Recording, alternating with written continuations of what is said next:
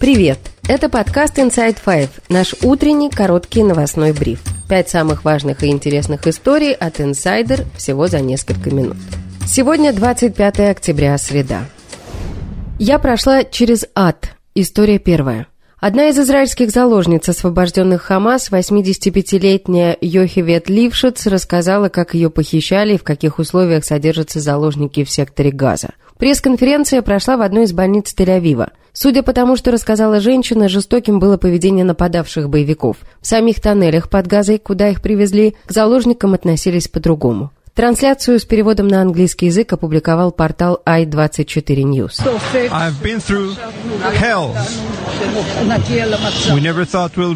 прошла через ад. Мы никогда не думали, что дойдем до такого состояния», — начала свой рассказ женщина. Она говорит, что боевики ХАМАС на мотоциклах захватили людей в плен в кибуце, где она проживает. Они хватали всех, в том числе пожилых. Пленников сильно избивали.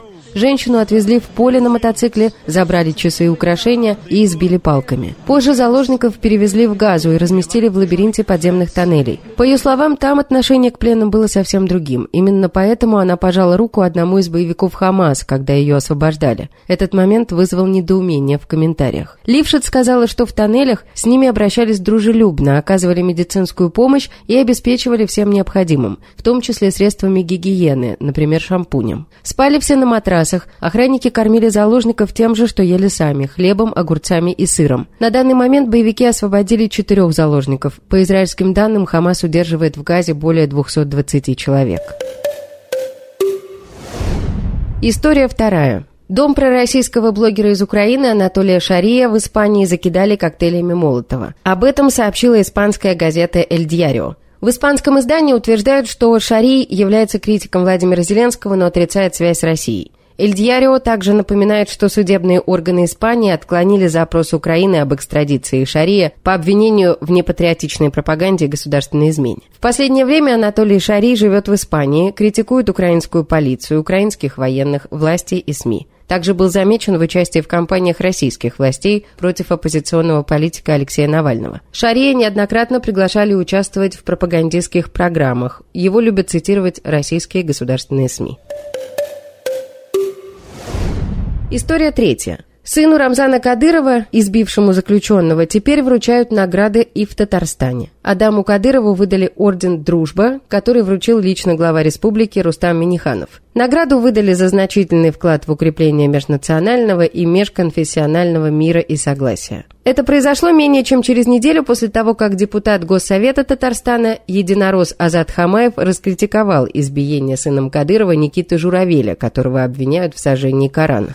Значит, первый вопрос, значит, который вас задал себе, в каком правовом поле мы сегодня живем и жизни. Наш глава, субъект Российской Федерации, значит, за избиение человека присваивает звание героя своему сыну.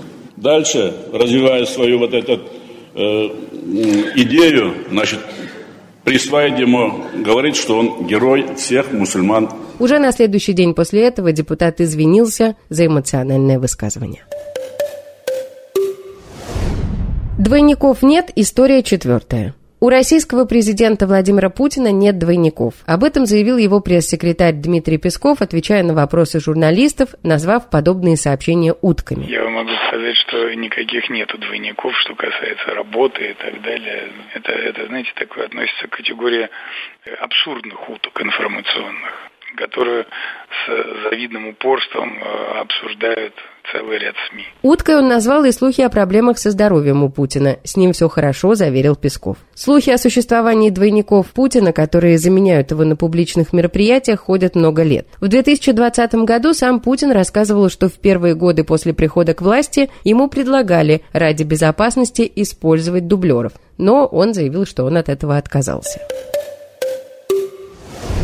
И история пятая. Почти год в России отменяют концерты Дианы Арбениной, солистки группы «Ночные снайперы». Она выступила против войны с Украиной. двадцать третьего октября появилось видео выступления Арбениной в Новосибирске. В ходе концерта на сцену привели жену одного из российских военных. Вместе с Арбениной они спели песню «Секунду назад».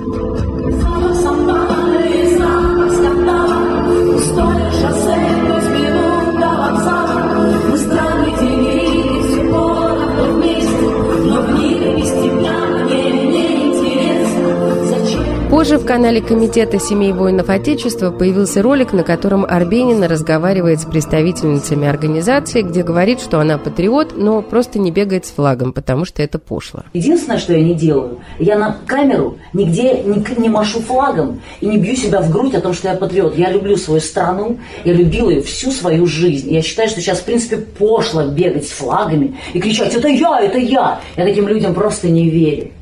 И пацаны, которые на фронте, таким людям бы не поверили, я вас уверяю, потому что там люди делают, делают дело. Видео, где Арбенина поет вместе с женой одного из военнослужащих, появилось в ее Инстаграм. И там не сообщалось, чья инициатива была петь дуэтом. Позже стало известно, что Арбенина сама вышла на представительниц комитета. В отличие от, например, Совета жен и матерей, участницы которого выступают против войны и пытаются найти живыми или мертвыми своих пропавших на фронте мужей и сыновей, женщины из Комитета семей воинов Отечества поддерживают войну, называют ее исключительно специальной военной операцией, а своих мужчин – воинами Отечества. Также в телеграм-канале организации публикуются различные пресс-релизы с провластными мероприятиями и пропагандистские ролики. У комитета есть штабы в регионах и нет проблем с властями, в отличие от того же Совета жен и матерей.